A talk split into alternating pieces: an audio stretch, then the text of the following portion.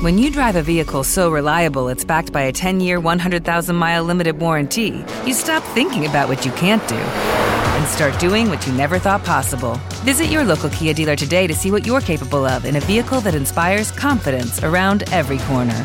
Kia, movement that inspires. Call 800 333 4KIA for details. Always drive safely. Limited inventory available. Warranties include 10 year 100,000 mile powertrain and 5 year 60,000 mile basic. Warranties are limited. See retailer for details. Hello, it is Ryan, and I was on a flight the other day playing one of my favorite social spin slot games on chumbacasino.com. I looked over the person sitting next to me, and you know what they were doing?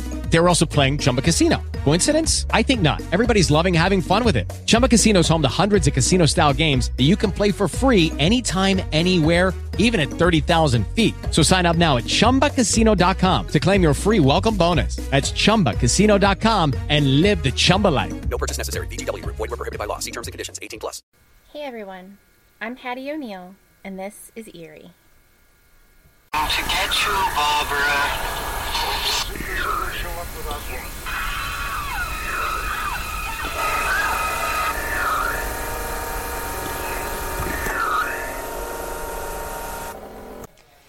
It's been a while since I've recorded, and it's been interesting to say the least. Um, let's see. In the last two months, my oldest joined a lacrosse league, which was a whole thing to adjust to because I am not a soccer mom. Uh, and now I'm working from home, homeschooling my children, and try not to lose my mind. So that's going well, as you can assume. Uh, I'm not a fan of staying home all of the time. Uh, I'm definitely very introverted, but I prefer adventure and not being told what to do. like, there's something broken in my brain. Uh, or if somebody tells me not to do something, even if I completely planned on doing it, you know, on my own accord anyway, I'll immediately change my mind and do the opposite thing. I'm like Michael Scott and doing Pam's mom even harder. I'll do it even harder now. Um.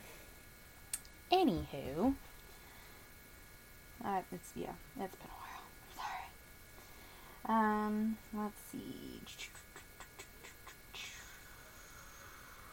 Okay, so it's taken me a while to like research this um, subject today, um, and to get over my last episode because it was traumatic to say the least. Um, but this is the first real motivation I've had for a wee bit, so hang with me, okay? Um, I kind of feel like the culture I was raised in was definitely against sharing what's been bothering you. Um, I mean, I'm older now, obviously. Um, I know life is hard of. But I can't talk. life is full of hard decisions and choices and things like that. Um, so I feel like I'm a lot less judgmental than when I was like a younger adult.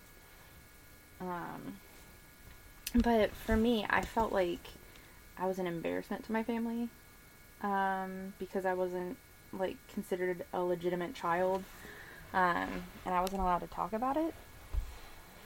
Um, and that actually brought about a very deep depression for me, and like this gaping hole of a feeling or deep sense that I didn't deserve anything. Um, I mean, that coupled with the fact that I had undiagnosed obsessive compulsive disorder and Asperger's, you know, that didn't help anything. Um, the older I got, the more I tried to fill like this void inside myself, or like I felt like I had to earn some love because I didn't deserve it. Um, and to be honest, I legitimately hated myself for like decades, so I don't recommend that. Uh, I think um, that in an effort to change the world my kids inherit, you know, when I leave this world, and in hopes of making our society a little bit kinder, I think it would be a good idea for us to talk about mental health more. Um, and just like all the things that, you know, aren't considered, you know, something that you want to talk about on a daily basis or even acknowledge.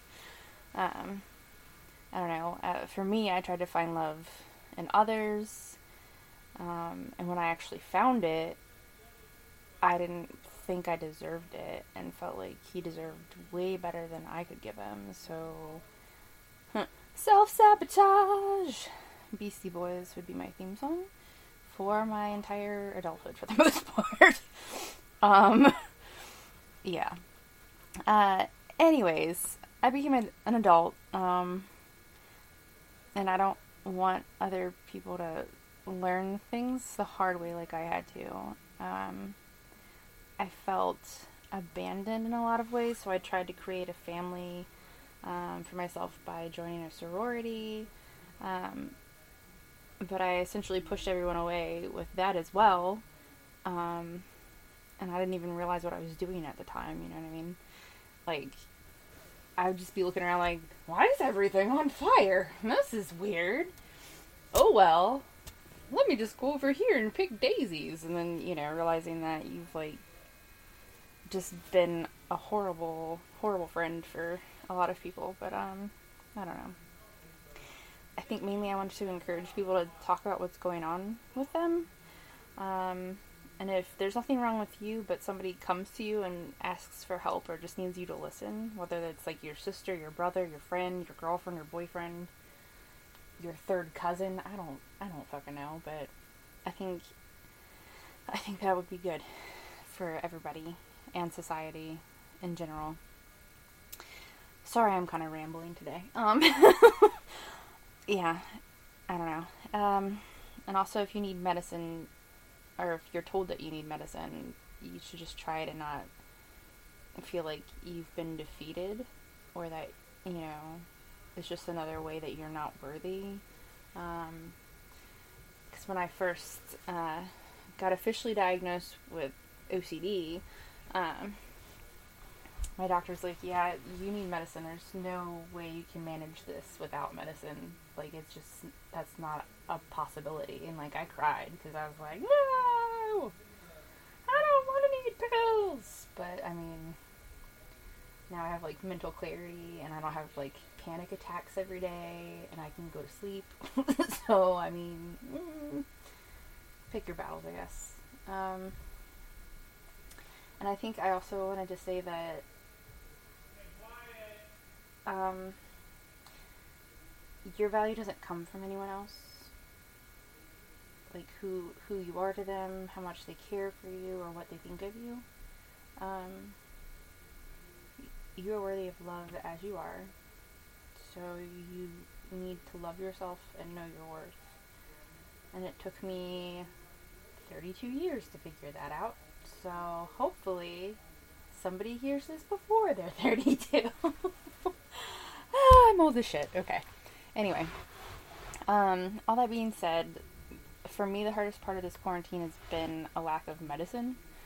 Um, I was having a hard time getting in touch with my my uh, primary physician, and uh, then once I did, they didn't want to refill my prescription because I hadn't been to the office, and I was like, well, I mean. I see you once a year, and considering what's going on, I'm not leaving the house to come sit next to sick people because I don't know what they have. Uh, so eventually I got set up and got a refill, and I feel like more regulated again, but um, I felt like shit for a while, so hey now, I'm back, and more annoying and awkward than ever. Buckle up. Um, let's see. So, I've been surviving on memes, my medicine, and chocolate. And I'm gonna try to switch that to memes, my medicine, and sit ups, but I'm a really big fan of chocolate, so whatever. Anyway, enough about me. That being said, this episode. Dun, dun, dun, um, is all about the Enfield poltergeist, which was a case that occurred between the years of 1977 and 1979 at 284 Green Street in Brimsdown, Enfield, London, England. Uh, and honestly, I'm really torn about this one. Is I don't, I just, ugh. Like, I want to believe it, and I want to believe that they experience all these things, and I wasn't there, so I can't be like, no, that was totally, definitely a hoax. But then there's other things that make me scratch my head, like, and then, you know, I've watched all the documentaries that they have um, about the family and the poltergeist activity, and then you know heard the the, the audio of Janet um, ma- making like these really gruff male voices, and I'm like, oh yeah, there's no way that could happen. That totally has to be, um, you know, legit, right? And then um, I was tipped off and told to look up one of these little, this cute, adorable little girl um, that won America's Got Talent for a ventriloquism act. And she was younger than Janet was at the time that this happened. And I'm like, this girl's like belting out full on songs without moving her mouth. So I can't necessarily say that it's impossible. So, yeah. Okay, that's where I'm at with that. Anyway, so my first first experience with this story was the film The Conjuring 2. Do not judge me. I watch scary movies to relax, okay? Anyone who knows me knows I have a really deep love for scary movies. My freshman year college roommate like dealt with me watching Shaun of the Dead every day for like 2 months. And I apologize, Abby. I love you. I'm sorry I'm a shithead. Okay, anyway. so the film obviously is just an interpretation of the story. Um, you know, some things are similar to the events, but it's not necessarily an accurate representation or portrayal of, of a historical fact because it's a scary movie and they're just trying to make money. And not only that, but we'll get to it. But there's like a whole Ed and Lorraine Warren love story in it, and then I'm just like, oh god, love and demons. Ah! I don't know. Okay, anywho. I think it's important to note um, what a poltergeist is. When you look it up in the dictionary, it's a ghost or supernatural being supposedly responsible for physical disturbances, such as loud noises, noises, and objects thrown around. Um, so it's actually from German, which means noisy ghost. Fun fact. Um, so I mean, I guess it's an accurate uh, description, but mm, whatever. Um, and the definition of a haunting is the act of a person or thing that haunts, comma, visitation. With that in mind, I feel like this is definitely a poltergeist case, but I'll let you decide. You know, I mean, eh, whatever. Okay, so. Oh, go away! What are you doing? Okay. Sorry, my tablet is misbehaving. In the, mo- in the month of August 1977, Peggy Hodgson does report furniture moving in her daughter's room. They also report having fled the home to their neighbor Peggy and Vic Nottingham that night. Uh, upon him checking it out, uh, okay, so Vic goes over to check it out for himself, um, and he suggested reporting the strange activity to the police because he didn't know what else to do. Um, the police came in and did witness a chair wobble and slide, but could not determine the cause of the movement, quote unquote. Um, and the constable actually wrote in the police report that she could not explain the events that she witnessed upon responding to the call. Um, the report reads as follows There were four distinct taps on the wall and then silence. About two minutes later, I heard more tapping from a different wall. The other police constable checked but could not find, um, but could find nothing to explain the knocking. The eldest son of the family then pointed to a chair next to the sofa. I then saw the chair slide across the floor. It moved approximately three to four feet, then came to rest. I checked the chair but could find nothing to explain it. That in itself is creepy. Just saying, even if that was all it was. Anyhow. Uh, the police, unable to do anything because there's no law against ghosts, um, they had to leave. There was no criminal activity.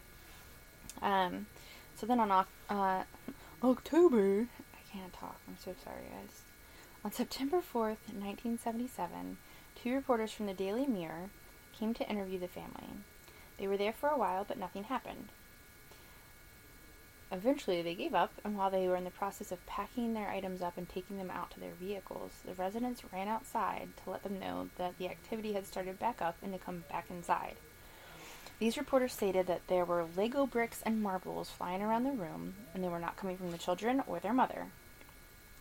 And a Channel 4 documentary, which I watched thanks to YouTube, uh, both witnesses to this event say they don't expect anyone else to believe them because they wouldn't believe it themselves if they had not been there.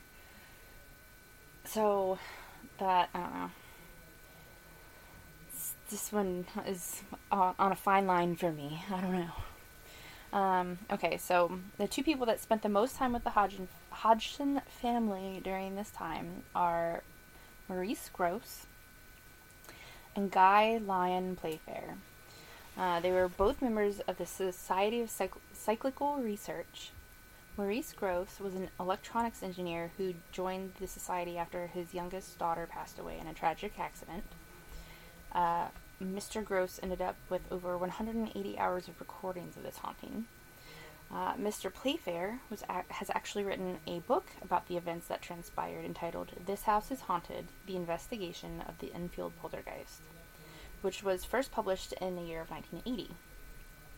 Both men have since passed away, rest in peace, um, but both maintain that the events that transpired were real for the remainder of their lives, and I kind of feel like that's intense.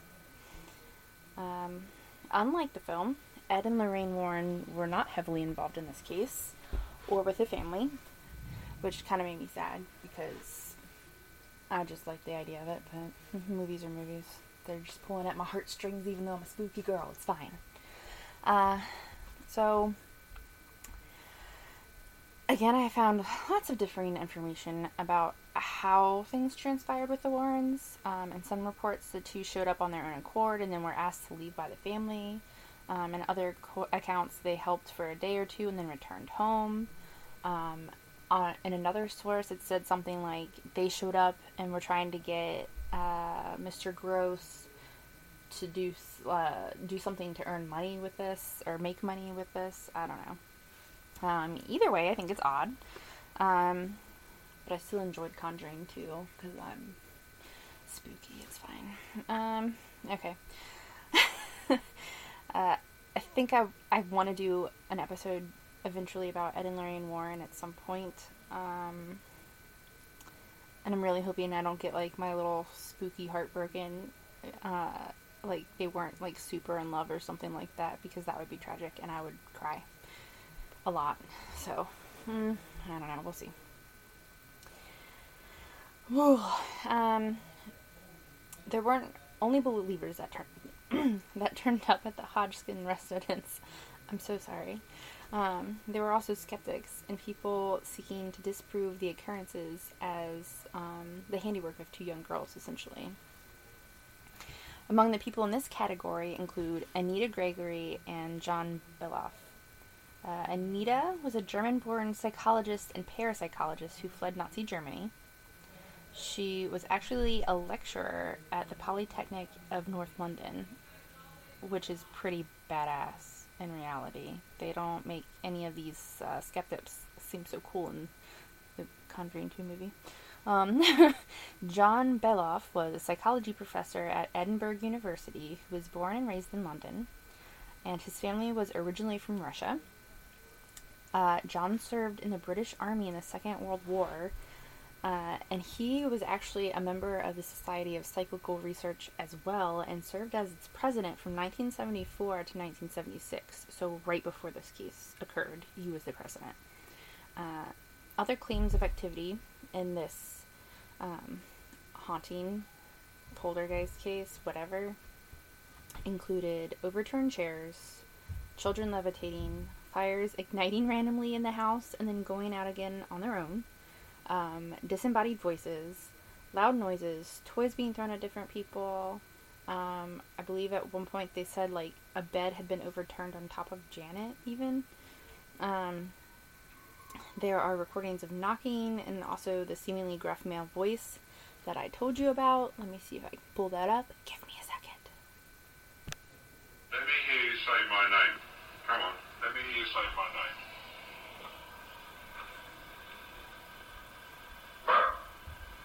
That's not my name.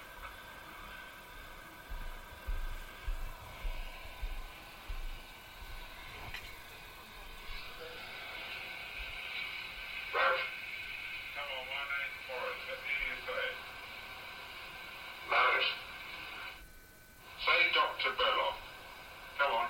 Let me hear you say that. Come on. Let's hear you say Dr. Beloff.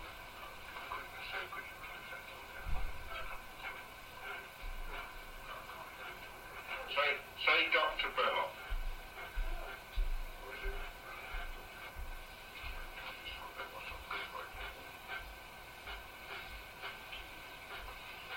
Now, if you squeak the bed, I can't hear you talking. Now, say Dr. Beloff. Come on. Come on, say it for me, Dr. Beloff. Dr. Beloff.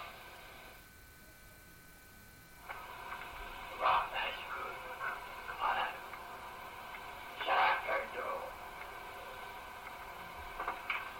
I'm tempted to, you know. I come from doing halfway job. And I have right in the church where Rita lives. And all my friends come from there as well. And we all like a gang and go to the pub.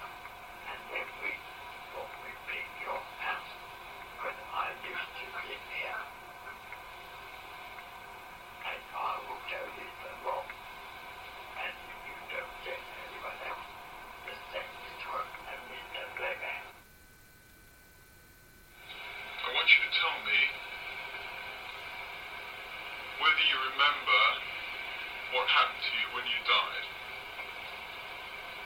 Just before you died and just after you died.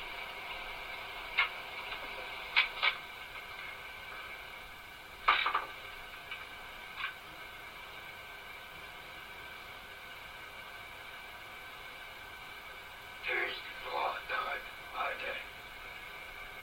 I went blind. Then I had an hemorrhage, and I fell asleep, and I died in a chair in the corner downstairs. The part that really gets me is definitely um, this voice telling you how the previous tenant died, um, and like how and where, and then this information was later confirmed by the previous tenant tenant's son. Uh, so that creeps me out. I mean, I don't know. I can't. I can't pick one decision or another in this case, but like that in itself really freaks me out. Anyway, anyway, okay. So um ooh, over 30 people claim to have experienced things at this home during this time period. Some of these witnesses have absolutely nothing to do with the case other than walking by the home and hearing or witnessing something from the street, which is kind of impressive. Um, these are the things I have a harder time discounting, if I'm being honest. Um, I mean, I mean, so many things are like here or there. Like if you Google Enfield polterge- poltergeist, I swear I'll learn to talk for the next episode. um, if you Google Enfield poltergeist, um, there's like a famous picture of little girl Janet, and it looks like they like it's claimed that she's like being levitated from the bed, but then everybody else is like she's just jumping on the bed. Duh. Um, so there's a lot of like back and forth with what I think about this case, and I don't.